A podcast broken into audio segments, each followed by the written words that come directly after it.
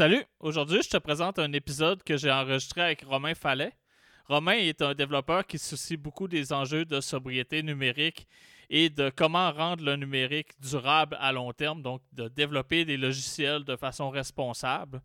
Et pour célébrer ce début d'année, on a décidé d'explorer la thématique de qu'est-ce qui sont nos souhaits pour l'année 2024. Donc, euh, bonne écoute. Air Commune, c'est le podcast où on explore l'intersection entre la technologie, la créativité et la société. Mon nom est François Pelletier et je suis un geek passionné par l'impact social de la technologie.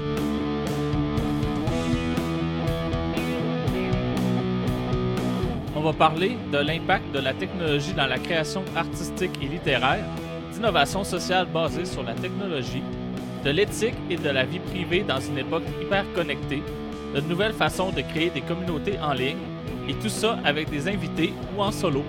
Bonne écoute! Bienvenue Romain. Bienvenue à Air Commune. Merci. Bonjour François. Euh, je t'ai invité, euh, Romain, pour euh, discuter de la nouvelle année. À quelque part, on, tu, vas être le premier épisode de 2024 de Air Commune.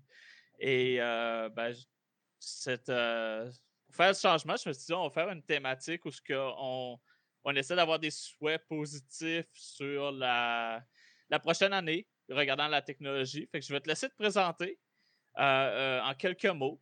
Puis après ça, on, va y aller avec une discussion où on va euh, y aller de façon très, euh, très légère, très euh, positive et en souhaitant avoir beaucoup de fun dans cet épisode-là.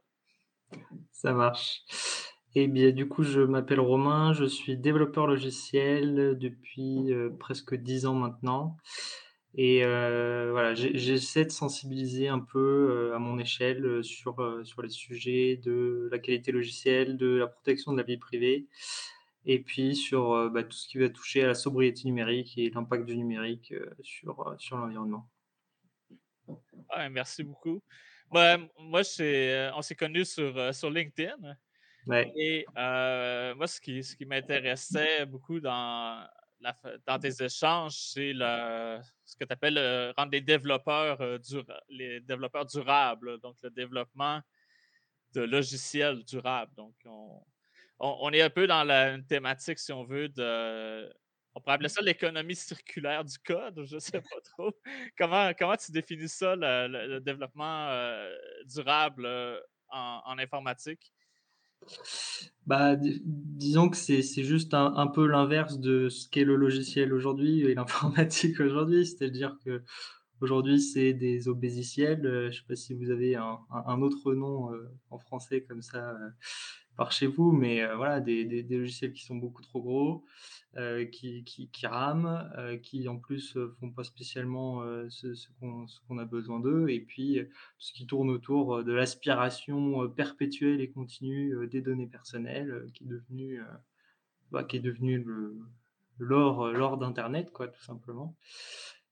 donc il y, a cette partie durable d'un point de vue, voilà, d'un point de vue euh, technique sur euh, l'aspect euh, ben, plus le logiciel est gros, bah, plus ça va être compliqué de le faire tourner sur sa machine. Donc on va être obligé de faire changer, changer les machines.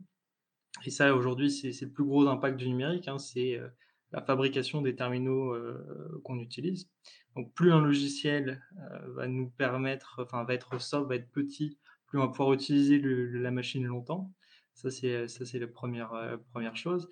Puis la deuxième chose, c'est euh, d'un point de vue euh, d'un point de vue de développeur, un point de vue de conception, euh, plus on se concentre finalement sur les fondamentaux plutôt que sur les dernières technologies, le cloud, l'IA et compagnie, bah, plus on va être en capacité de faire produire des logiciels qui, qui vont durer longtemps parce que ils vont pas, on va pas juste surfer sur la dernière mode pour faire ce dont on a besoin. On va limiter les interactions, limiter euh, les, les, dépendances à des sociétés, des services tiers. Et ça, en soi, ça rend le logiciel plus résilient, plus, plus durable. C'est quelque chose que, que j'abonde beaucoup dans ce sens-là en se disant on, achète des machines aujourd'hui qui sont puissantes. comme ordinateur de travail, nos, ordinateurs portables ou nos tours qu'on a pour travailler. Puis la première chose qu'on fait, c'est qu'on se connecte à un autre service dans le cloud où on envoie tous nos calculs et tout notre traitement.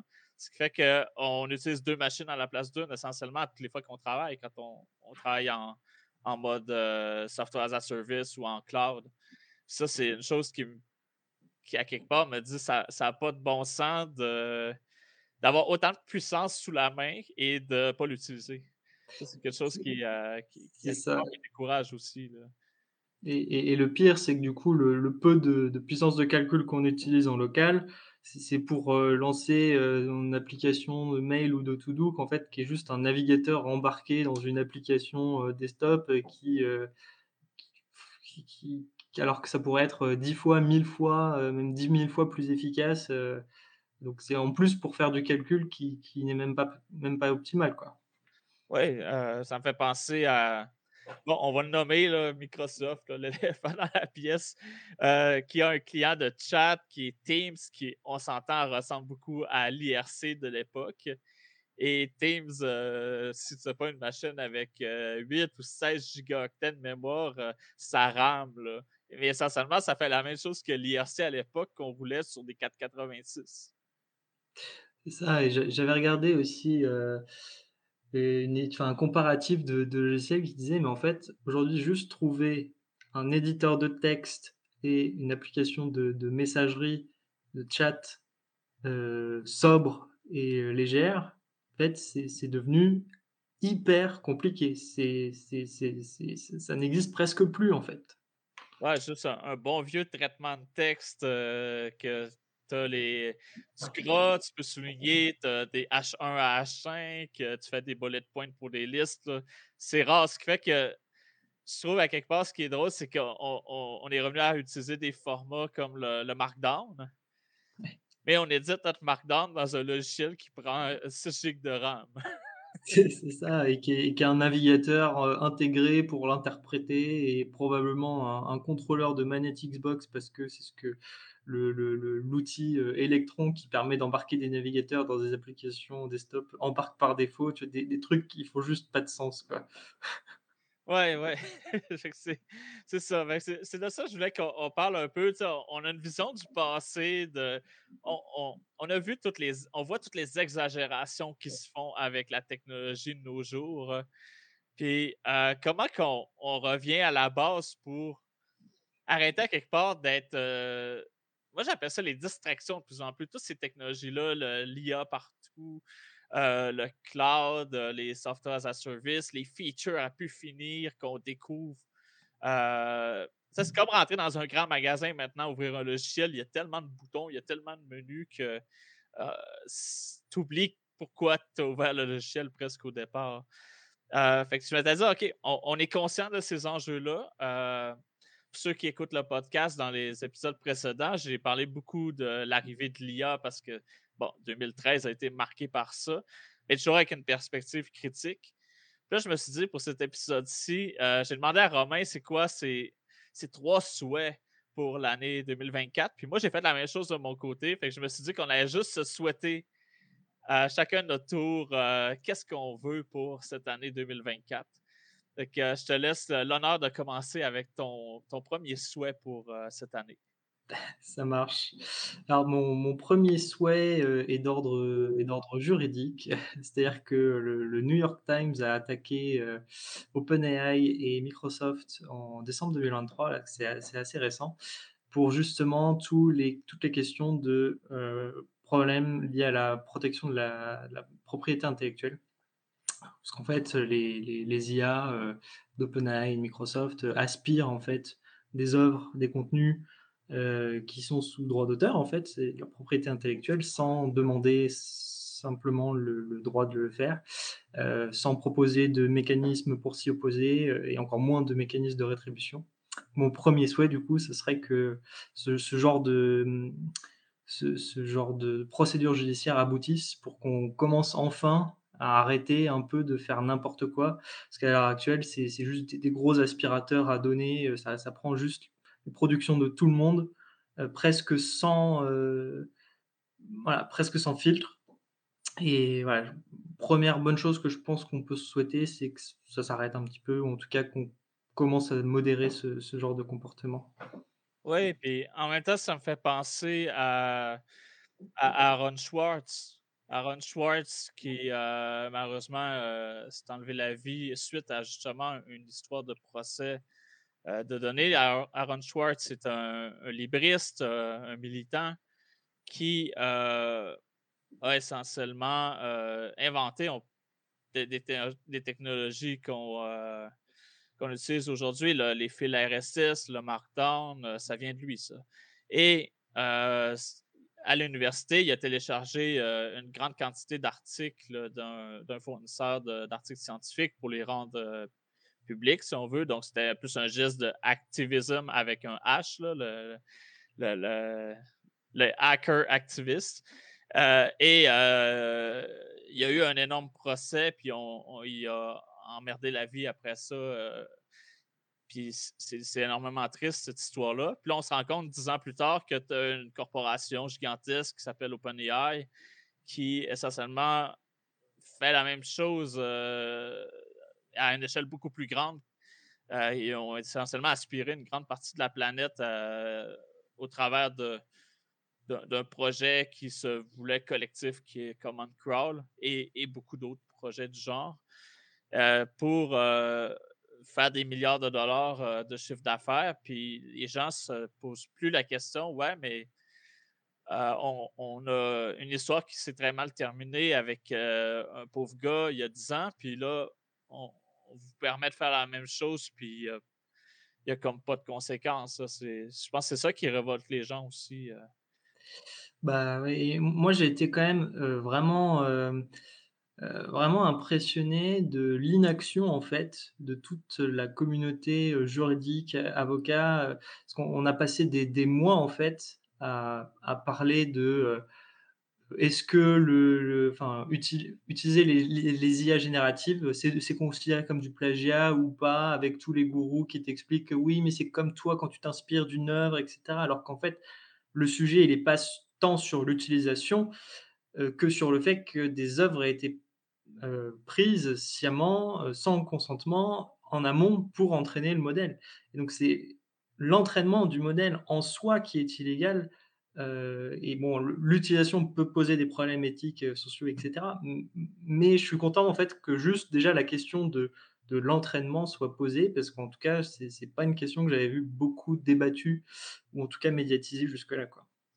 Ouais, et puis la, puis la chose qui demande à quelque part, c'est pas on ne veut pas que ça, on veut pas que ça se fasse du, tout, c'est il faut payer pour. Euh, au même titre que tu t'abonnes au journal pour le lire, ben, on aimerait ça que vous vous abonniez euh, pour utiliser nos données euh, à minima pour être récompensé, rémunéré à, juste titre pour notre travail qu'on a fait. Parce que essentiellement, ce que vous êtes en train de faire, c'est quelque chose qui prend notre contenu, qui le réécrit un petit peu différemment, euh, mais qui va nous enlever tout notre trafic sur notre site web. Ça, c'est l'enjeu qu'on voit euh, point aussi, c'est ça, c'est que tu, tu commences à écrire pour le robot, mais tu n'es jamais payé pour. Puis euh, ça, c'est. Je pense que c'est le gros enjeu, plus que de s'amuser avec après ça.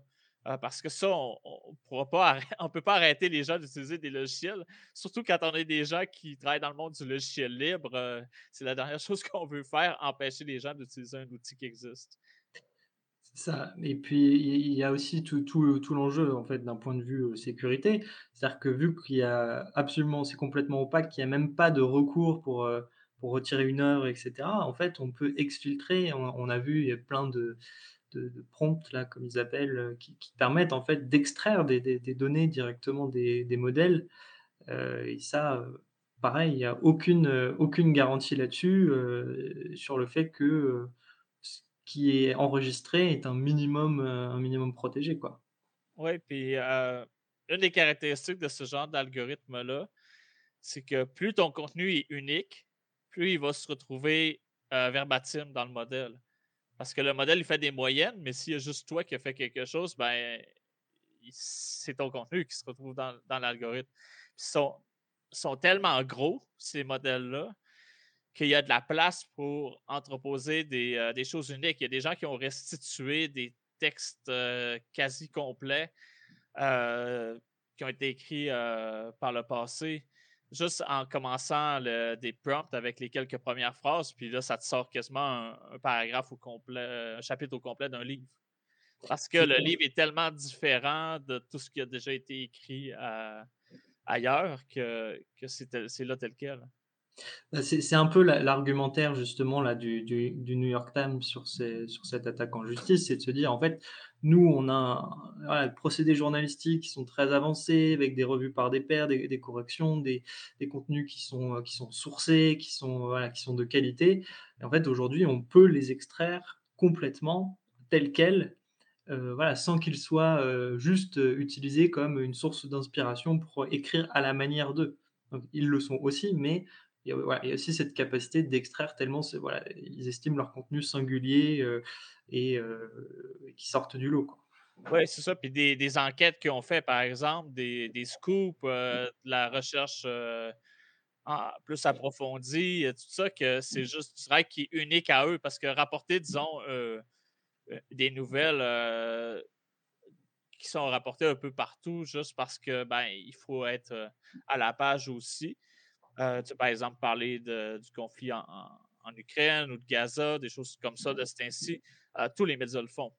On, souhaiterait qu'ils le fassent plus aussi, d'une certaine façon, mais euh, ce n'est pas quelque chose qui est unique à eux. Mais une enquête que ça leur a pris des mois et des mois à faire, qui est du travail qui se retrouvera nulle part ailleurs, ça, ça fait beaucoup plus mal à se retrouver dans, dans un algorithme comme ChatGPT parce que ben, c'est la seule copie qui existe. C'est ça. Et, l'autre chose que je voulais mentionner par rapport à ça, c'était que en fait, le, droit d'auteur, dans l'imaginaire de beaucoup de gens, c'est un peu genre juste un truc d'artiste. C'est voilà, le journaliste, c'est l'écrivain, c'est l'auteur, c'est le, graphiste, c'est l'illustrateur. En fait, il faut comprendre que la propriété intellectuelle, c'est beaucoup plus large que ça. Ça concerne aussi euh, la création de logiciels, le code source qu'un développeur produit est soumis au droit d'auteur, en tout cas en France, mais je pense que c'est à peu près pareil. Ah, euh, au, Québec, on a, euh, notre code civil est très similaire à, la France à ce niveau-là.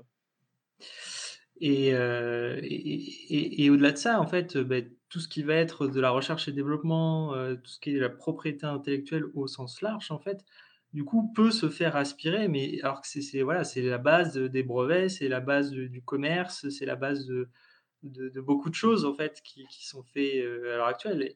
Et, là, de se dire, euh, oui, ben, en fait, on peut tout récupérer n'importe comment, bah, ça, commence à être problématique. Alors, il y a certes une exception, en tout cas dans le droit français, qui autorise en fait à récupérer de façon algorithmique, algorithmique ils appellent ça de la, fouille de texte ou de données.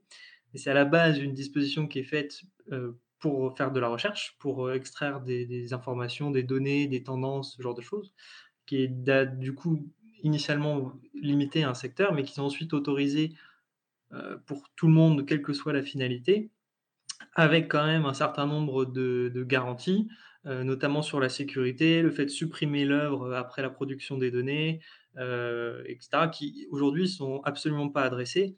Et, surtout, le principal, c'est bah, le droit d'opposition euh, on doit pouvoir s'opposer euh, à une fouille à partir du moment où c'est explicitement dit euh, qu'on ne veut pas, mais on ne doit pas être aspiré, ce qui est absolument pas le cas aujourd'hui. Oui, et puis ça, c'est le, droit à l'américaine est, très axé sur ce qu'on appelle le opt-out. Donc, on va le faire tant que tu nous dis de plus le faire. Alors qu'en en droit de. On va appeler ça du droit de tradition française, puis je ne suis pas avocat, fait que c'est peut-être pas le bon terme à utiliser. Mais nous, on est en mode Donc, euh, il faut que tu donnes ton consentement avant qu'on puisse commencer à le faire. Bah, sur cette règle précise, ils sont plutôt sur la règle de, l'opt-out, même du coup euh, en, France. Euh, mais voilà, c'est un amendement qui a été fait au droit, au droit d'auteur en 2021, qui a été qui est rentré en application en 2021. mais voilà, ça, doit normalement être quand même assez encadré avec des garanties et, en fait même juste cette option de opt-out on l'a pas donc en fait rien que là c'est un problème quoi. Ah, ok, je comprends, je comprends. Fait ont, ils ont un peu divergé de la ligne traditionnelle pour, à quelque part, être un petit peu plus complaisant pour l'entraînement d'algorithmes. Bah, initialement, c'était vraiment avec la volonté de, permettre à la recherche et, globalement à voilà, l'université culturelle, les bibliothèques, etc., en fait, de, pouvoir générer des tendances, de pouvoir voilà, faire de l'analyse sémantique, un peu ce que tu fais, je crois, dans une de tes formations où tu vas un peu analyser les, textes, retrouver un peu ce qui marche, ce qui marche pas, les, voilà, la sémantique, extraire la sémantique, etc. Bah, initialement, c'est plus pour de la recherche que cette exception a été mise en place qu'autre chose. Et surtout pas, a priori, en tout cas, il n'y a rien dans l'article qui le dit, pour ensuite revendre des services commerciaux à partir des œuvres derrière. Oui, et puis ça me fait penser à, quelque part à, la différence. Parce qu'il y en a qui disent Ah, Google, ça fait 25 ans qu'ils le font pour indexer leur moteur de recherche. Oui, mais le moteur de recherche, il fait juste ramasser l'URL à quelque part, puis il t'envoie à la bonne place. Ça. Et, ça fait partie des exceptions, en fait, justement, qui est de te dire que, bah, de créer un index où tu références l'auteur, où tu, où tu voilà, envoies les gens vers la consultation de l'œuvre. Ça, ça fait partie des exceptions qui, qui sont autorisées. C'est très cadré et, et c'est très cadré aussi. Quoi. Ouais, puis ça, c'est intéressant. puis ça, ben, justement, là, tu, tu mentionnais ma, ma formation. Moi, justement, j'ai pris le. J'ai pas pris de risque. Je me suis dit, OK, ben, je vais faire télécharger aux gens leurs propres données. Ça, c'est intéressant parce que la raison pour laquelle j'ai pu créer cette formation-là, c'est parce que dans le RGPD, il y a la, provision que tes données t'appartiennent, donc tu peux les demander à l'entreprise de les télécharger. Grâce au RGPD, euh, au Québec maintenant, on a une loi qui s'appelle la loi 25 qui est quasi identique au RGPD, qui va offrir la même chose à partir de septembre cette année. Euh, mais euh, j'aurais pu, pu faire ça si on n'avait pas le droit de récupérer nos données des réseaux sociaux. c'est une chose intéressante à ce niveau-là. Bah et, elle n'est pas encore entrée en application, la, loi 25? Ah, ben, elle est en trois étapes, puis récupérer ces données, c'est la troisième étape. D'accord. Là, là, on a le droit au retrait, on a le droit de modification, on a tous les autres euh, droits, sauf celui de demander un téléchargement de nos données parce que c'est la, la prochaine étape, qui appelle la portabilité. la portabilité des données, euh, c'est la prochaine qui s'en vient. La première année, c'était euh, gentil. il fallait nommer un responsable de la vie privée, puis mettre un tableau avec les instants de sécurité sur notre site web. Ça, c'était gentil. La deuxième année, c'était quand même un gros morceau. Il y a toute la conformité des consentements, les, c'est là qu'on a vu apparaître les fameux cookies, les barres de cookies, puis ces trucs-là sur les sites web. Là, on, est là cette année. Puis euh, c'est ça, à la fin de l'année, cette année, c'est la portabilité. vous avez de la chance parce que nous, on se les traîne depuis plusieurs années, les barres de cookies euh, euh, en France. Ben, oui, ils commencent à apparaître, les barres de cookies? Et, globalement, est-ce que tu as une vision un peu en pratique sur est-ce que du coup les, les textes sont globalement appliqués par les entreprises canadiennes puisque voilà, on sent que c'est le début, qu'il y a encore une grosse marge de progression.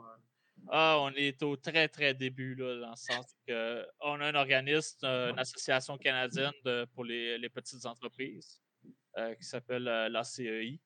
et l'ACEI a fait un sondage, dire combien d'entreprises avaient commencé leur démarche de loi 25 on était euh, autour de 1 à 2% Ah oui. Euh, euh, les, gens ne sont pas encore conscientisés à l'existence de cette loi-là, puis qu'est-ce que ça implique. les gens pensent beaucoup de Ah, j'ai une bannière cookie, je suis correct. malheureusement, en Europe, pour le RGPD, et il est en application depuis 2018, hein, c'est un peu toujours le, cas. Hein, euh. Oui, ben, c'est les entreprises euh, françaises qui ont développé des plugins pour des WordPress, des choses comme ça, qui sont venues au Québec dire Ah, ben nous, on l'a fait en France, euh, on vous offre la même chose. mettez votre, ce plugin cookie et, ça va être correct. On, est à cette étape-là aussi, je crois qu'il y a quelques années euh, en France, c'était là, mais là, euh, on vit ça. On vit ça en ce moment au Québec. Ouais, je, vois très bien. On est passé par là. Ouais. je vais y aller avec mon premier choix à moi. Euh, puis c'est dans la même continuité, on parlait de l'IA, donc d'avoir des suites au, procès de New York Times contre OpenAI. Moi, c'est de résister à la tentation de mettre GPT ou des générateurs de texte partout. On, est dans cette situation-là où ce, jouet-là, moi j'appelle ça un jouet en toute franchise, est, amusant et permet de justement travailler plus vite, comme certains le disent. Et ça commence à s'insérer dans tout ce qui a du texte. Dès que tu as un, éditeur de texte, une boîte de texte, un générateur de résumé de site web, ces technologies-là s'insèrent partout. Et justement, je voulais qu'on parle du fait de ça a un coût. on a parlé du côté droit d'auteur des lois, mais il y a un coût environnemental à mettre ces technologies-là partout parce que ça consomme énormément. Fait que euh, quand on parle de développer des logiciels de façon durable, euh, qu'est-ce qu'on fait avec l'IA? Est-ce qu'il y a des bons moments pour intégrer de l'IA euh, génératif? Parce que l'IA, c'est super large, mais on parle d'IA génératif. Est-ce qu'il y a des bonnes places pour le faire, des bonnes pratiques pour se dire, OK, ça, vaut la peine? Comment qu'on fait pour savoir si, euh, ça vaut la peine? qu'est-ce que tu penses? Qu'est-ce que tu penses de ça, euh, intégration de IA génératif dans les logiciels? Bah, d'un point de vue euh, environnement, alors j'ai, n'ai pas les chiffres en tête, je crois que tu en avais, toi, des, des, ordres de grandeur, mais il faut savoir que l'entraînement consomme énormément d'énergie et l'utilisation en tant que telle euh, pas anodine non plus. C'est-à-dire qu'il faut quand même euh, héberger le modèle qui est très gros, euh, avec quand même une grosse machine, faire en sorte de pouvoir interagir avec lui. Et quand on fait de la sobriété numérique, il y, a toujours cette, cette réflexion de se dire, OK, c'est quoi le, coût et c'est quoi le bénéfice? De se poser la question finalement, est-ce qu'on peut s'en passer? Et moi, j'ai quand même du mal à voir euh, des cas où on ne peut pas euh, s'en passer. Euh, et, les cas où ils peuvent être intéressants, moi je continue de penser que ben, le coût continue d'avoir du mal à justifier le, bénéfice. Et c'est pour ça que moi j'ai quand même beaucoup de mal à être convaincu par ces outils-là, parce que voilà, le, coût difficilement justifiable. Et quand tu rajoutes par-dessus ça euh, tous les problèmes de vie privée, de sécurité euh, et de choses comme ça qu'on a pu mentionner euh, au début, ça, devient quand même très compliqué à justifier, surtout au regard des lois qu'on a aujourd'hui, comme le RGPD, la loi 25, etc. où clairement les politiques de confidentialité de, de ces outils-là, c'est bah, on utilise tout et puis vous faites juste ce qu'on vous dit de faire et c'est tout. Et vous n'avez aucun droit globalement sur ce que vous nous fournissez. Quoi. Ouais, puis moi, j'en suis même à penser, puis j'ai vu des exemples dernièrement, qu'on arrive à une situation où on peut faire de, l'injection, au même titre qu'on peut faire de l'injection SQL pour extraire le contenu d'une base de données sans y avoir accès, qui est juste une technique de piratage. Ben, on peut faire de l'injection dans des prompts pour que euh, le modèle il déraille complètement puis que ça retourne euh, des données sources ou du code euh, qui sert à faire rouler le, modèle. Parce que faut, on, passe souvent juste au modèle comme GPT et autres. Mais pour entre GPT mettons chat GPT, il y a tout un enrobage qui a des fonctionnalités de, de, de, générer du texte euh, selon des instructions. Fait qu'il appelle ça instruct. c'est une couche par-dessus GPT où ils ont entraîné euh, des méthodes de travail, si on veut, des, formats de texte, des choses comme ça.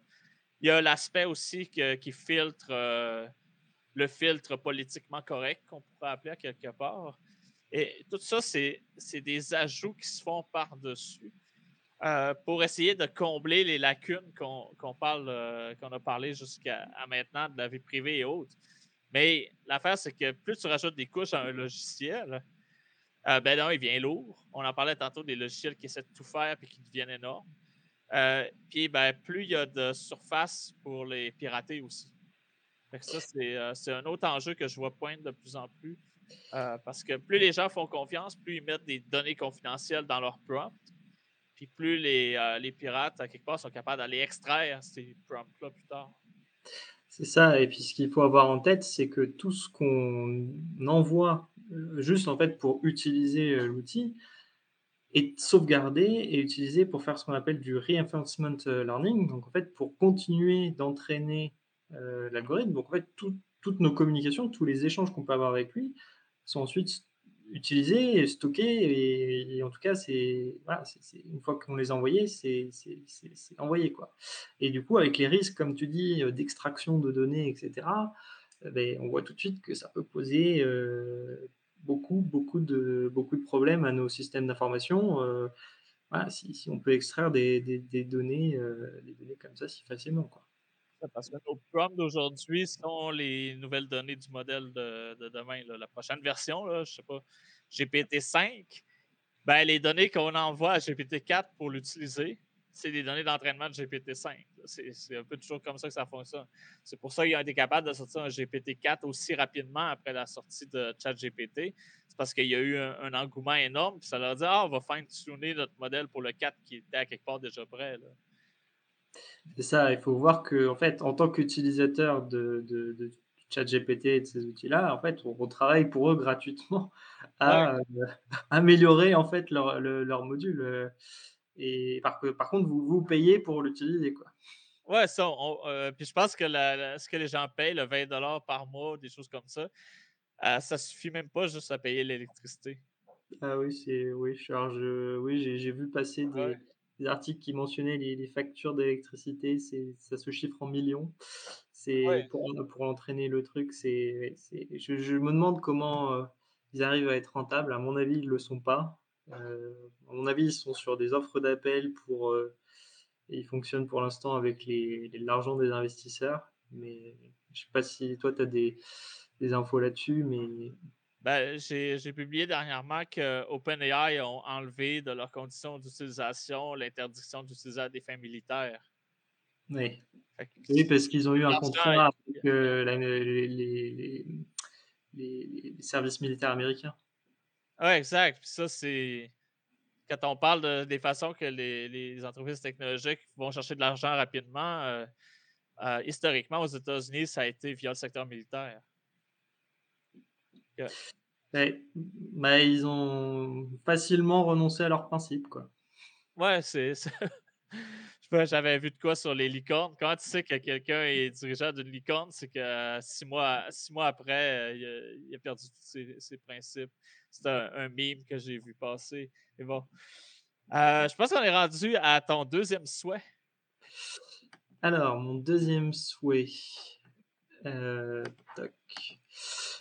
euh, donc c'est euh, toujours, euh, toujours un peu par rapport au cloud, c'est justement qu'on revienne un peu avec l'utilisation du, cloud des GAFAM, parce qu'aujourd'hui c'est c'est eux en fait qui ont absolument absorbé le, marché, et, et, je pense que ça serait bien qu'on bah, commence à considérer en fait des autres choix, parce qu'en fait si on veut développer des alternatives souveraines locales, euh, ben, en fait, ça commence par se poser la question de se dire, eh ben, en fait, est-ce qu'elles existent? Et on voit que quand on se pose la question, euh, ben, on, les trouve. Et quand on fait l'effort de les chercher, on les trouve.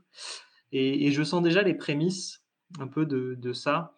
Je, vois pas mal d'entreprises qui euh, étaient parties à 100% dans le cloud sur la promesse de vous allez voir, ça va être plus facile, ça va être moins cher, vous allez payer que ce que vous consommez, c'est plus sécuritaire, il n'y a que qui savent faire, etc. Et ils se rendent compte aujourd'hui que en fait, leurs factures, elles ont surtout augmenté, que, et que la facturation à l'usage, c'est n'est pas l'Eldorado qu'on leur avait promis. Quoi. Ouais, puis ça, ça, me fait penser à l'entreprise 37 Signals, qui a le Basecamp puis le, le Courier Hey. Eux, ce qu'ils ont fait, c'est qu'ils sont sortis complètement du cloud. Ça a été ça leur année 2023. Puis je pense qu'ils économisent 7 ou 8 millions de dollars américains par année en, faisant ce move-là.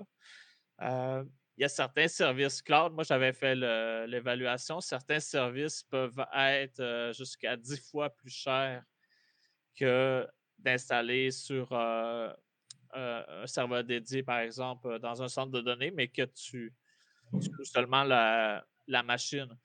Puis, par exemple, c'est les bases, les bases de données, c'est c'est très, très cher euh, en mode cloud.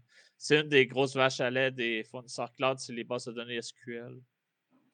Oui, c'est ça. Et puis, euh, alors qu'en fait, euh, je pense qu'il y a 80 ou 90% aujourd'hui des, projets, des projets informatiques des entreprises qui arriveraient même pas à saturer un, pauvre serveur dédié, les capacités d'un pauvre serveur dédié premier prix à 50 euros, 50 dollars par mois, euh, euh, alors qu'en fait, euh, ils payent des factures de plusieurs milliers, des parfois plusieurs milliers de dollars par mois pour, faire la même chose. Quoi.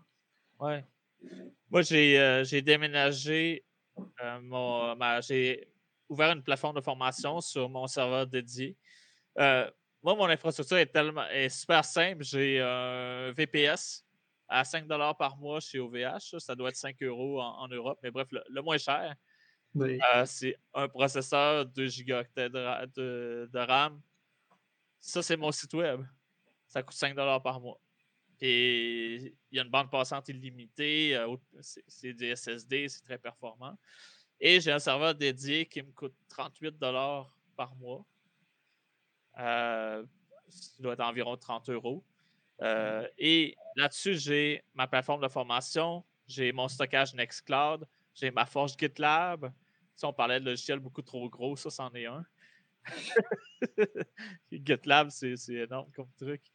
Euh, euh, j'héberge des sites web pour des OBNL gratuitement, juste en leur disant ben, j'ai un gros dédié, fait que je mets votre site web gratuitement.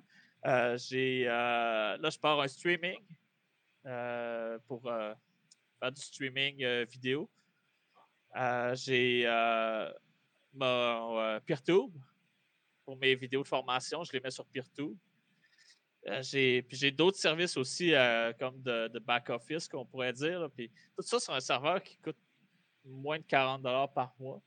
Si je payais tous des softwares à service pour ces services-là, j'en aurais pour plusieurs centaines de dollars. Ça, et là, tu as encore de la place dessus, quoi. Oui, il y a encore de la place dessus. Il ne roule pas. Euh, on parlait tantôt de machine qui, qui, tourne un petit peu dans le vide. Ben, elle, elle a encore de la capacité. Là. Ben oui, non, mais voilà. Alors après, souvent, moi, l'argument que j'entends euh, par rapport à ça, c'est euh, oui, mais si on ne veut pas du, du bas, ce qu'on appelle le, le, bare metal, une machine nue à configurer soi-même, il y a n'y a pas d'autres alternatives que, euh, que les GAFAM, etc. Et moi, là-dessus, euh, je voudrais parler d'une boîte euh, française qui qui, qui, qui est vraiment bien, euh, qui s'appelle Clever Cloud. Je ne sais pas si tu connais. Oui. Euh, qui fait justement du cloud, euh, mais que tu peux installer sur ta propre infrastructure, que tu peux utiliser chez eux, dans le, cloud provider que tu veux. Évidemment, pas un GAFAM, mais ils ont plusieurs, plusieurs alternatives. Et qui propose ce, voilà, cette modernité, quelque part, de, déploiement automatisé, de, voilà, de, de, de services managés. Euh, mais euh, à des prix euh, dix fois moins chers que la concurrence, enfin que les GAFAM en tout cas, et sur, voilà, sur une infrastructure que tu maîtrises. et, c'est quasiment les seuls, il y, a quelques autres petits acteurs comme ça, mais qui, proposent ce genre de truc, mais ils existent en fait. C'est des, des, alternatives qu'il faut regarder, qu'il faut considérer, parce qu'en fait, si on les met même pas dans l'étude, dans la, dans la balance, en fait, euh, c'est sûr qu'ils n'arriveront jamais à percer. Oui, et puis en, euh, en, tout cas, je vais dire en, Europe, parce que souvent, on, considère la région Europe pour le, cloud.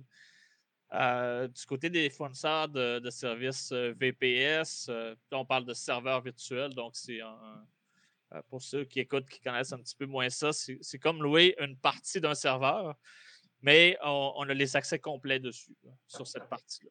Donc, euh, l'offre VPS est quand même développée en, France, en Allemagne, euh, euh, dans les pays scandinaves aussi. puis moi, ça m'arrive ça m'amène à mon deuxième souhait de mon côté, qui j'aimerais ça que chez nous, au, Québec ou du moins au Canada, on vit dans, le pays Canada qui, même si les, juridictions au, niveau de data, c'est par province, souvent la, permission de la loi va être que les données soient au Canada pour le niveau souverain.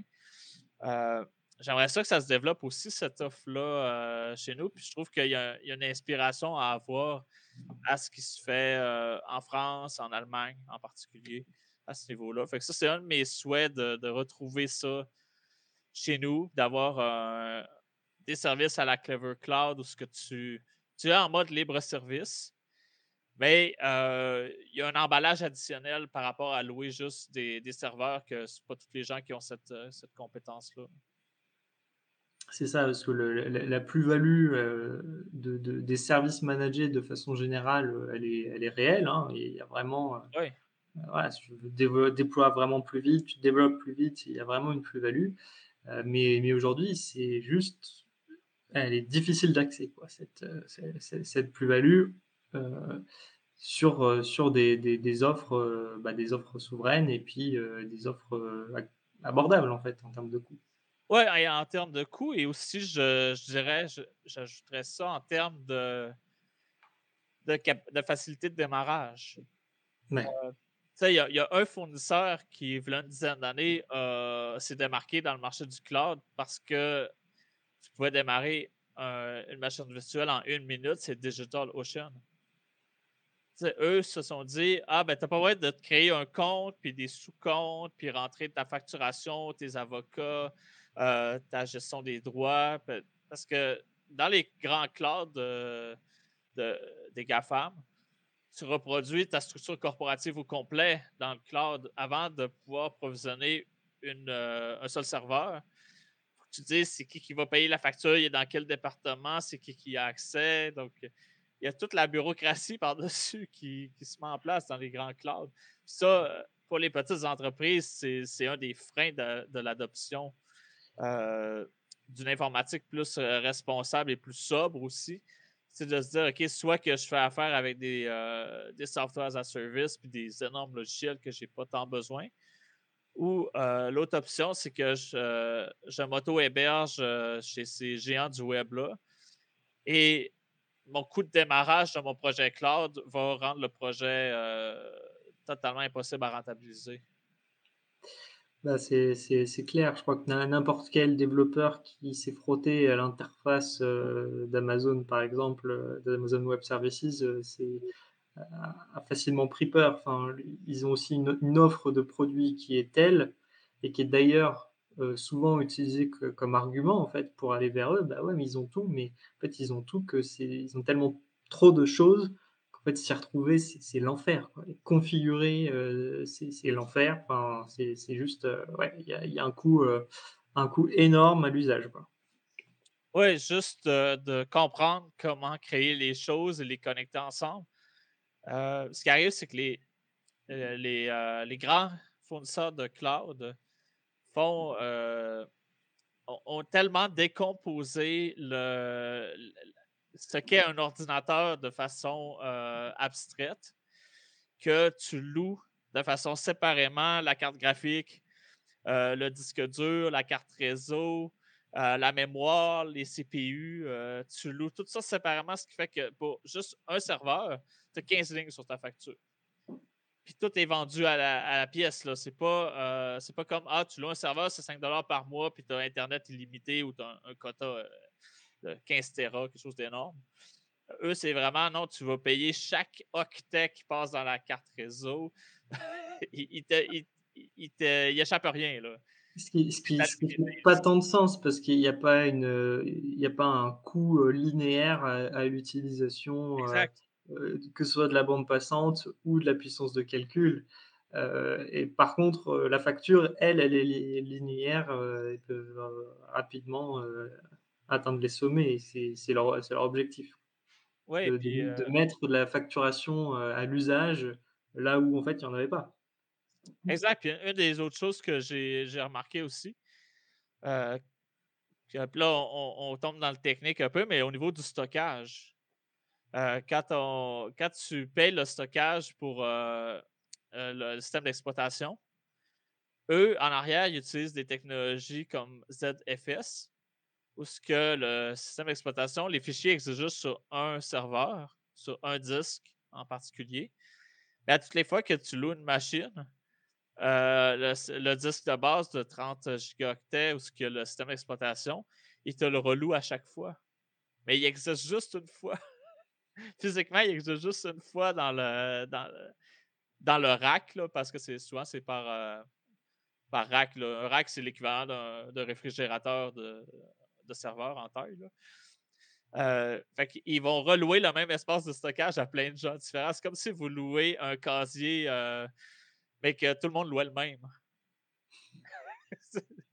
ça, c'est une des choses qui m'a. Quand on m'a expliqué ça, j'étais comme OK, fait on repaie, tout le monde paie le stockage du même fichier. Il le repaie plusieurs fois. Ouais, c'est fou et un autre, euh, un autre argument qu'on entend souvent aussi pour, euh, pour justifier l'utilisation de ces services-là, c'est de se dire: «Ouais, mais chez eux, c'est sécuritaire, les les données sont protégées, sont sauvegardées et euh, eux, ils savent faire». En fait, ce qu'il faut quand même, avoir en tête, il y a eu plusieurs, plusieurs faits divers, plusieurs choses comme ça qui qui l'ont prouvé. C'est qu'en fait, bah, si les données, vous, vous les sauvegardez pas vous-même et eux, ils les sauvegardent pas. Par défaut, euh, si euh, vous payez pas une option de sauvegarde ou que vous n'avez pas mis en place quelque chose vous de votre côté, c'est pas sauvegardé et vous n'avez pas accès à quoi que ce soit, même si ça l'était. Et donc, euh, on, a souvent cette illusion de, sécurité parce que c'est gros, parce qu'ils gèrent des data centers, des centres de données, etc. Mais il faut vraiment avoir en tête que mais si c'est pas quelque chose que vous payez, non, il n'y a pas de sauvegarde, il n'y a pas de duplication, il n'y a pas de voilà, a pas de redondance. Par défaut, il n'y en a pas. Non, c'est une chose qu'il va y avoir, par exemple, moi j'ai travaillé avec Azure, puis je pense que c'est la même chose pour les autres. Ils vont dire ton infrastructure existe trois fois. Mais l'affaire, c'est que si tu fais une connerie, ben, la connerie, elle se fait trois fois c'est pas une sauvegarde, c'est juste euh, ça roule en parallèle en même temps. Euh, ce qui fait que eux, ça les protège, par exemple, d'une machine qui, euh, qui crash physiquement.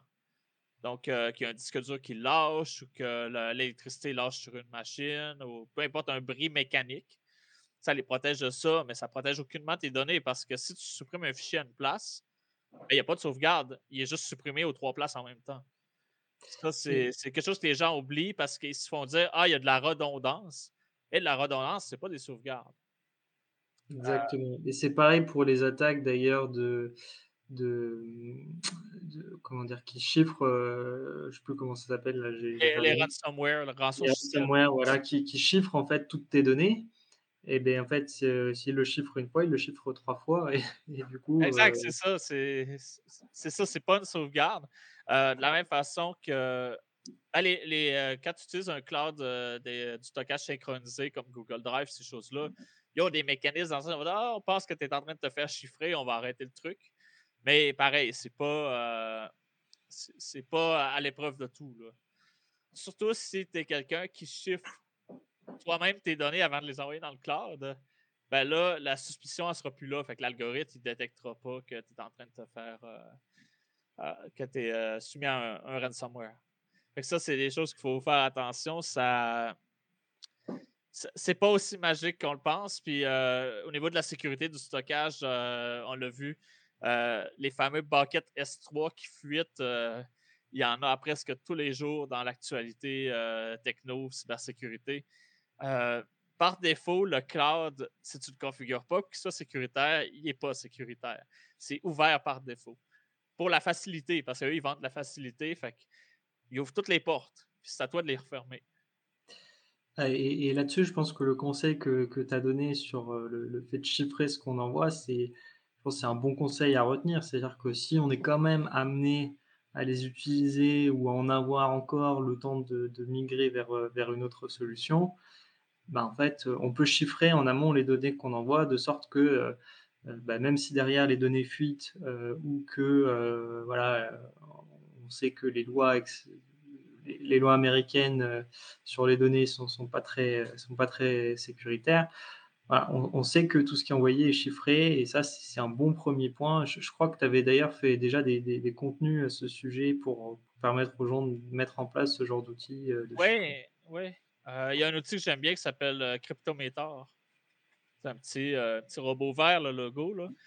Ça, c'est un, outil qui permet de chiffrer les données qu'on met dans du stockage cloud. C'est ce que j'utilise, moi, pour toutes mes données clients. Fait que mes clients qui m'écoutent, vos données sont chiffrées avant d'aller dans le cloud, tout le temps. Il n'y a pas de données clients en clair qui vont le cloud. Et quand je parle dans le cloud, c'est sur mon cloud à moi, sur mon ex-cloud, sur mon serveur dédié que j'ai parlé tantôt. Il y a pas. Il y a une autre sauvegarde de ça, mais je chiffre un autre niveau par-dessus. Donc, j'ai des fichiers euh, zip chiffrés que j'envoie chez un fournisseur qui est à l'extérieur. Lui, par contre, est aux États-Unis, mais c'est doublement chiffré. Fait que, ils ont du travail à faire s'ils veulent passer à travers de ça. Euh, on arrive à ton troisième, euh, ton troisième souhait. Alors, mon, troisième souhait, il est un peu moins technique et peut-être un peu plus humain. Euh, ce serait que les, développeurs s'emparent un peu plus justement euh, bah, de ces sujets, mais d'un point de vue citoyen, d'un point de vue militant, euh, d'un point de vue de l'impact justement sur la société. Aujourd'hui, beaucoup de développeurs, et même la plupart, ont plutôt une tendance, une posture de se dire, OK, en fait, ben, c'est pas, c'est ma boîte qui m'a dit de le faire, je le fais, c'est pas ma responsabilité moi, j'ai un peu de mal avec, avec ça parce que aujourd'hui, les développeurs ont la compréhension technique euh, là où beaucoup de gens ne l'ont pas. Ils, savent comment ça fonctionne et on est sur une société qui est en transformation à cause de la technologie. Donc, je pense que les développeurs ont justement une carte à jouer là-dessus pour accompagner, pour expliquer et, et, pour justement avoir une vision responsable de, de, de leur travail. Euh, comme tu disais tout à l'heure avec l'exemple de, de, OpenAI qui travaille avec les, services militaires américains, euh, voilà, il y, a une responsabilité quelque part euh, des, développeurs qui, acceptent finalement de, travailler pour le compte de, ces finalités-là. Et, voilà, moi j'aimerais que 2024 nous apporte des belles choses là-dessus. Oui, puis je pense qu'on pourrait passer le, mot au, euh, CEO de NVIDIA, euh, Jensen Huang, qui euh, lui aussi a eu.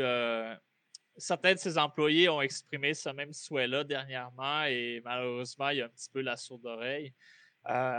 Même si NVIDIA est un fabricant de, matériel, ben, c'est eux qui permettent la vague qu'on a actuellement dans l'intelligence artificielle.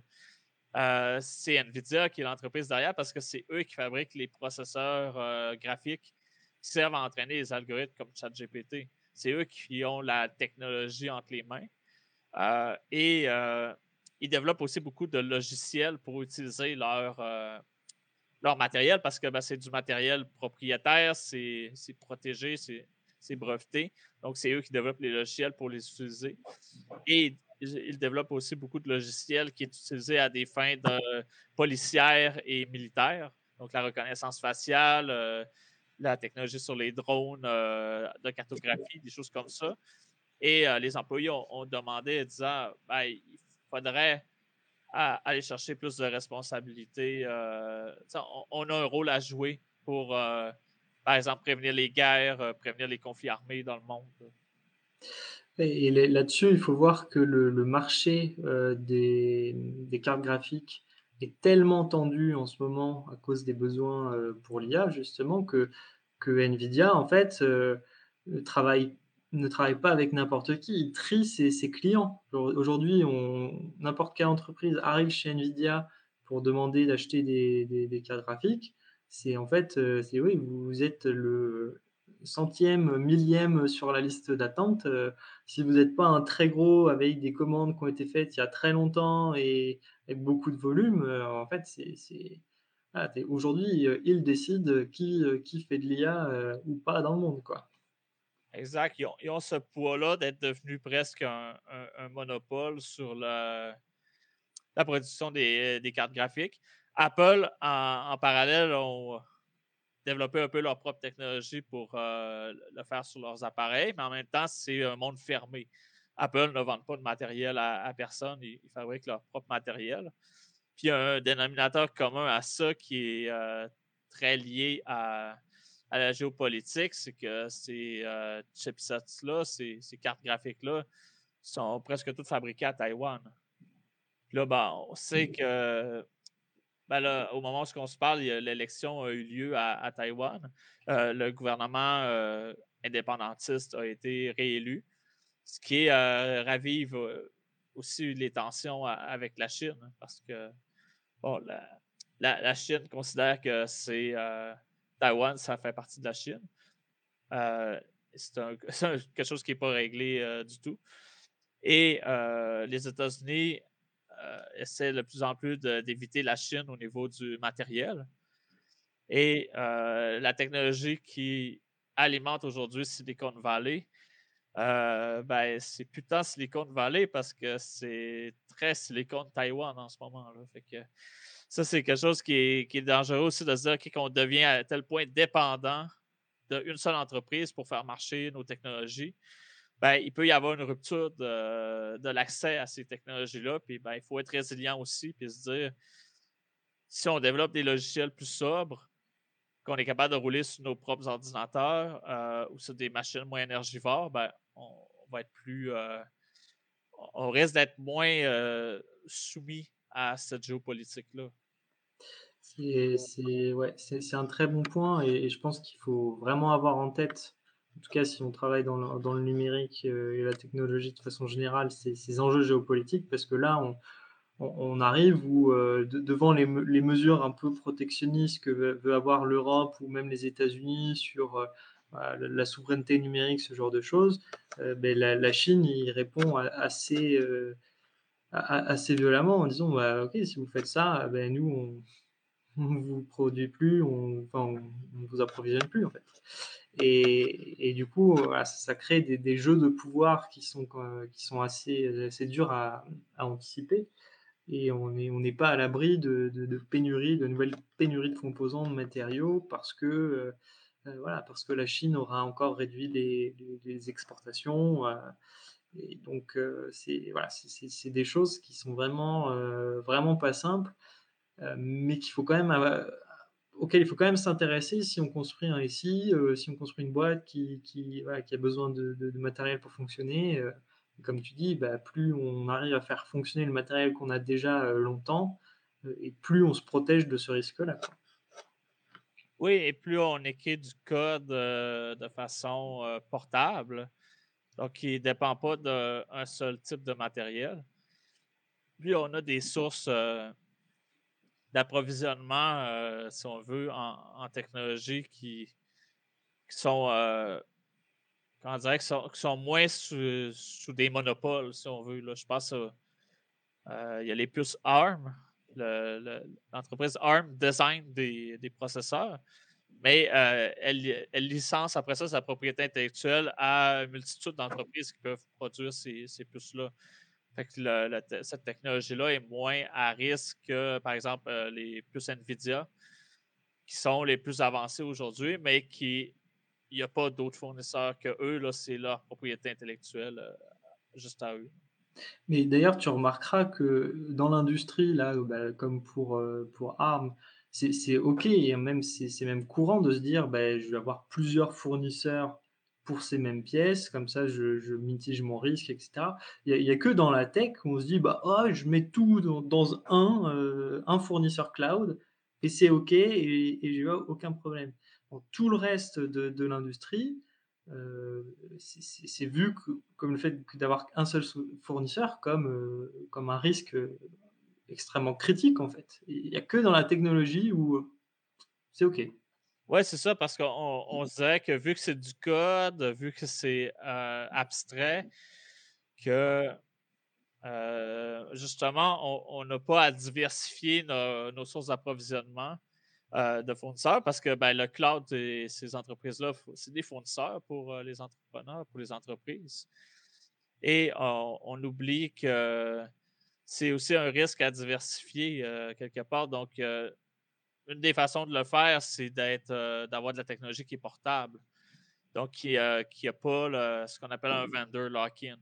Donc, qui est pas.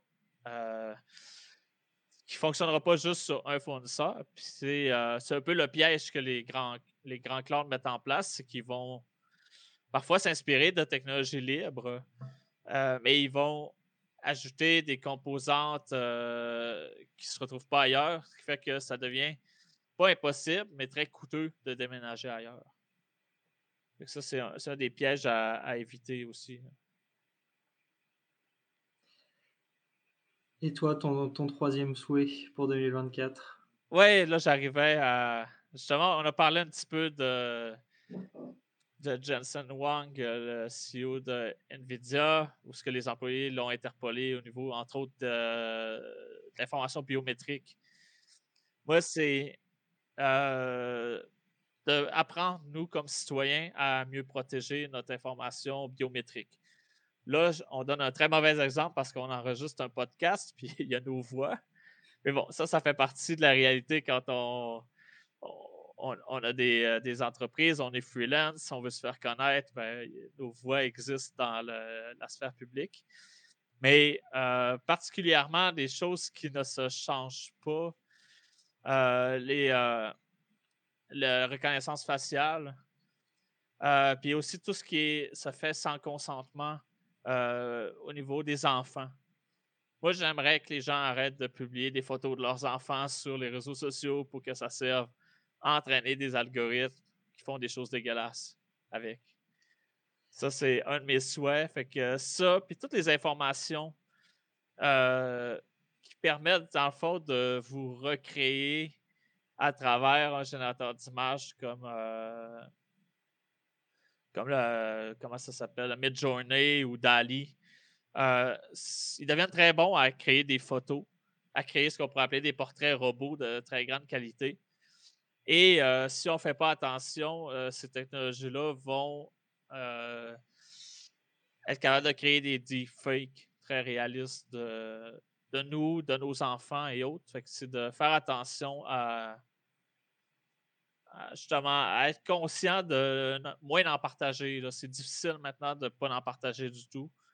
on sait que même pour prendre l'avion, tu te fais scanner au complet maintenant. Euh, ils ont un modèle 3D de toi quasiment, ce, qui est, absurde. Et c'est ça, ça c'est mon troisième souhait, c'est vraiment qu'on arrive à une conscientisation euh, euh, au, Québec, parce que je crois que le gouvernement en France, la CNIL, j'ai vu, on fait des publicités. On a fait attention au partage de photos d'enfants. en Allemagne, il y a l'entreprise ici on appelle ça T-Mobile, mais euh, Deutsche Telekom, le, fournisseur euh, mobile allemand, on fait une publicité assez choc où ce que euh, une, femme dans la salle qui voit sa, petite fille vieillir et qu'il c'est dans un cinéma et qui l'avertit de qu'est-ce qui peut y arriver si elle continue de partager ses images. ils, ont, ont, fait vieillir une enfant, puis ils l'ont fait parler à sa mère, puis c'est comme c'est une publicité choc qui a été faite en, en Allemagne. je vais la mettre dans les notes de l'épisode parce que ça, je pense que ça a été un travail de conscientisation qui s'est fait beaucoup, euh, beaucoup en Allemagne. La France a commencé maintenant. J'aimerais ça voir ça au Québec, cette conscientisation-là au partage, oui, des données des enfants, mais de, de mettre une ligne entre qu'est-ce qui est la vie privée, qu'est-ce qui se passe avec les amis, puis qu'est-ce qui est la sphère, euh, si on veut, publique, entrepreneuriale, relations publiques et autres. Là. Il y a, y a des frontières qui disparaissent puis qui ne devraient pas disparaître, selon moi. C'est ça, et puis le, le, le, fait de prendre des photos, des vidéos, etc., mais qui restent dans la sphère privée, c'est voilà, ça, ça pose pas de problème. Mais vu qu'aujourd'hui, avec les réseaux sociaux, euh, c'est diffusé euh, partout et comme on le, dirait, on le disait tout à l'heure, dans des endroits qui sont pas forcément très euh, sécurisés, euh, ben en fait, euh, le, le, risque de fuite de données est énorme. Aujourd'hui, on, sait que, euh, par exemple, des, photos d'enfants peuvent être utilisées ensuite pour de la pornographie ou pour ce genre de choses. Donc, c'est voilà, c'est vraiment aussi pour protéger, protéger les, personnes tout, tout, court, en fait. D'abus de, potentiels. De, c'est leur vie ensuite. Hein. Et tous les problèmes aussi, je ne sais pas si vous avez beaucoup eu ça au Canada, mais d'usurpation d'identité, de, choses comme ça, c'est des choses réelles dont il est vraiment très difficile de s'extraire une fois que c'est mis en place. Et, il n'y a, que en, réduisant, en faisant attention aux données qu'on partage, qu'on peut s'en protéger. Quoi. Oui, exact. Euh, ben, on a eu ça ici. Euh, une arnaque qui est, fréquente au Québec, c'est euh, l'enfant qui. Quelqu'un qui se fait passer pour l'enfant qui appelle son, grand-père ou sa grand-mère pour soutirer de l'argent. Hmm. Et ça, ça se fait avec des deepfakes vocales. Fait que, ça prend la voix de l'enfant justement pour le faire. Fait que s'il n'y a pas de voix de l'enfant sur les réseaux, ben, c'est plus difficile euh, de le faire. C'est euh, ce genre de fraude qu'on voit. Et euh, ben, avant qu'on enregistre aussi, on avait parlé du, sujet de, des données de génétique. Oui. Ouais, les données génétiques où on se rend compte que, alors j'ai plus le nom de la, de la société, mais qui, qui s'est fait pirater les, les, données génétiques ADN, parce qu'elle enregistrait en fait l'ADN de personnes, euh, pour leur permettre de, voilà, de, voir de, qui ils sont proches génétiquement, éventuellement retrouver des parents, ce genre de choses. Et, puis bah, ces données-là ont fuité et sont, ont été rendues, euh, des millions, des données génétiques de millions de personnes ont, été rendues accessibles. Et là, euh, c'est impossible de, revenir en arrière. Exact. L'entreprise, c'est 23andMe. Et euh, c'est ça, ce qui arrive, c'est que ça, c'est une fuite de données qui concerne euh, la personne qui a envoyé ces données. Et ça concerne aussi ses ancêtres. Ça concerne aussi sa descendance. Parce que le, code génétique qu'on a il va rester euh, avec certains mélanges qui, viennent, mais pour, un couple, les enfants, le code génétique est c'est presque certain à 100% que tu es capable de reconnaître les deux parents. si les deux parents ont fuité, euh, ben, toute la descendance, le, code génétique a fuité à quelque part. c'est très grave. on parle de faire attention de partager nos données biométriques, euh, votre ADN, partagez pas ça à des entreprises euh, qui vont vous vendre des portraits statistiques peut-être qu'on est mieux d'attendre d'être capable de le faire nous-mêmes euh, ou de, faire ça dans un contexte scientifique euh, sérieux. Mais euh, les entreprises qui monétisent des données, ces données-là, parce qu'elles sont monétisées aussi par en arrière, ben, il faut faire vraiment attention à tout ce qui concerne l'assurance. ben là, vous vous empêchez peut-être pas juste vous de s'assurer, mais peut-être que vous empêchez votre descendance d'avoir accès à des assurances aussi. Oui, puis il y a, tout un truc qu'on va nous monter en Europe, c'est les, dérives un peu euh, identitaires euh, d'extrême droite euh, qui, montent un peu partout. Bon, bah, on, voit assez facilement comment des, données génétiques comme ça peuvent être utilisées ensuite pour discriminer les gens, pour voilà, savoir s'ils sont de, telle ou telle origine, et, ensuite voilà, commettre des, des atrocités derrière. Quoi. Ouais, ça, on n'est malheureusement pas exclu de ça euh, nulle part sur la planète. Euh, cette montée-là de, des, forces de droite est, inquiétante. Ici aussi, on le ressent. Euh, fait qu'on va. C'est justement c'est une raison de plus de faire attention à notre vie privée, à nos données biométriques. Tout ça, c'est que ça ne tombe pas dans les mauvaises mains. on a vu aux États-Unis aussi tout ce qui entoure euh, l'avortement, donc les femmes qui vont dans les cliniques de fertilité, des cliniques euh, de, suivi de grossesse, tout ça, il y, a, du tracking qui se fait avec euh, du pistage Bluetooth qui vont traquer les cellulaires des femmes qui vont dans ces cliniques-là. Et les données sont ensuite revendues à des groupes religieux et autres. il, y a même, les, les GAFAM qui, qui se sont vus en fait obligés de fournir dans certains États euh, très conservateurs euh, des données de, de femmes qui avaient échangé des mails ou qui des données de géocalisation pour savoir si voilà, ces, ces femmes-là étaient allées dans des centres d'avortement ou pas. donc en fait, ça, ça, refait un peu le lien avec ce qu'on disait sur, sur, le cloud tout à l'heure, mais il faut voir que les, les lois aujourd'hui américaines ne vous protègent pas du tout si vos données sont chez ces, ces entreprises-là. Exactement, parce que même si euh, il existe une copie, la copie principale est, disons, enregistrée dans une autre euh, zone, oui, appelle ça des zones géographiques, euh, il n'y a absolument rien qui empêche les, les backups ou l'utilisation à travers certains de ces fameux dizaines et dizaines de services cloud. Ben, peut-être qu'il y a une des composantes d'Amazon que tes données quittent l'Europe, ils quittent le Canada, ils sont morts aux États-Unis pour être traités par un algorithme et ils reviennent après. Ça, il n'y a, rien qui empêche ça dans leurs conditions d'usage parce qu'eux, ils, ils, parlent de où est-ce que la donnée est stockée et le traitement peut se faire à d'autres endroits aussi. Puis il n'y a rien qui empêche l'interception des données euh, lors du traitement. Ça, euh, ça ben, on l'avait vu même avec Edward Snowden par le passé. L'interception des données ne se faisait pas au stockage, elle se faisait dans les routeurs. Donc, c'est euh, des choses à faire très attention. Quand ça passe par les États-Unis, il faut assumer qu'il faut que ça soit chiffré avant que ça, passe parce que sinon, les données vont être euh, interceptées. Mais nous, là-dessus, on commence à se dire qu'il y, a des trucs qu'on n'a pas bien fait en France, notamment au niveau de la, gestion des, câbles sous-marins, euh, qu'on a autorisé en fait des, ventes euh, des, de sociétés françaises à, des groupes américains pour la, gestion des, câbles sous-marins. Donc, à partir du moment où on voit très bien une fois qu'on a accès au câble, euh, comment on peut accéder ensuite aux, données derrière quoi. Il y a, je, sais pas, des, fois au niveau du gouvernement, je, me demande, je me demande ce qu'ils ont en tête. Moi, aussi, je me pose des questions. Ici, on est en train de. le gouvernement euh, canadien est en train de mettre en place une loi sur l'intelligence artificielle, mais on s'entend que c'est une loi qui manque très, très de, de mordant. C'est très consensuel et Malheureusement, il n'y a pas eu beaucoup de consultations d'experts et de citoyens.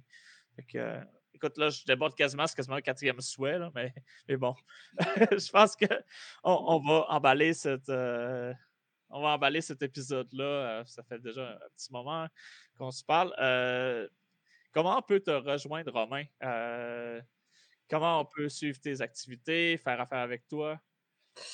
Alors moi, je suis, euh, exclusivement sur LinkedIn, euh, à l'heure actuelle, donc euh, je j'essaie de publier régulièrement, sur, sur un peu ces ces ces questions-là. J'ai rien à vendre pour l'instant, mais je serais ravi d'échanger, je serais ravi d'échanger avec vous.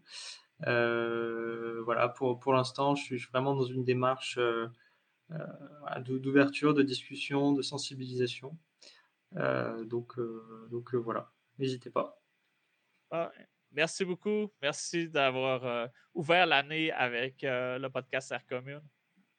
Eh bien, merci à toi, François, pour, euh, pour l'invitation. Ah, ça fait plaisir. Merci d'avoir écouté jusqu'à la fin. Je t'invite à laisser 5 étoiles et un commentaire sur ta plateforme d'écoute préférée. Ça va me faire vraiment, vraiment plaisir. Partage l'épisode sur tes réseaux sociaux et avec tes collègues. Et s'il y a des sujets que tu aimerais entendre sur le podcast, n'hésite surtout pas à m'écrire. Ce podcast est un commun numérique disponible avec une licence Creative Commons, attribution et partage à l'identique.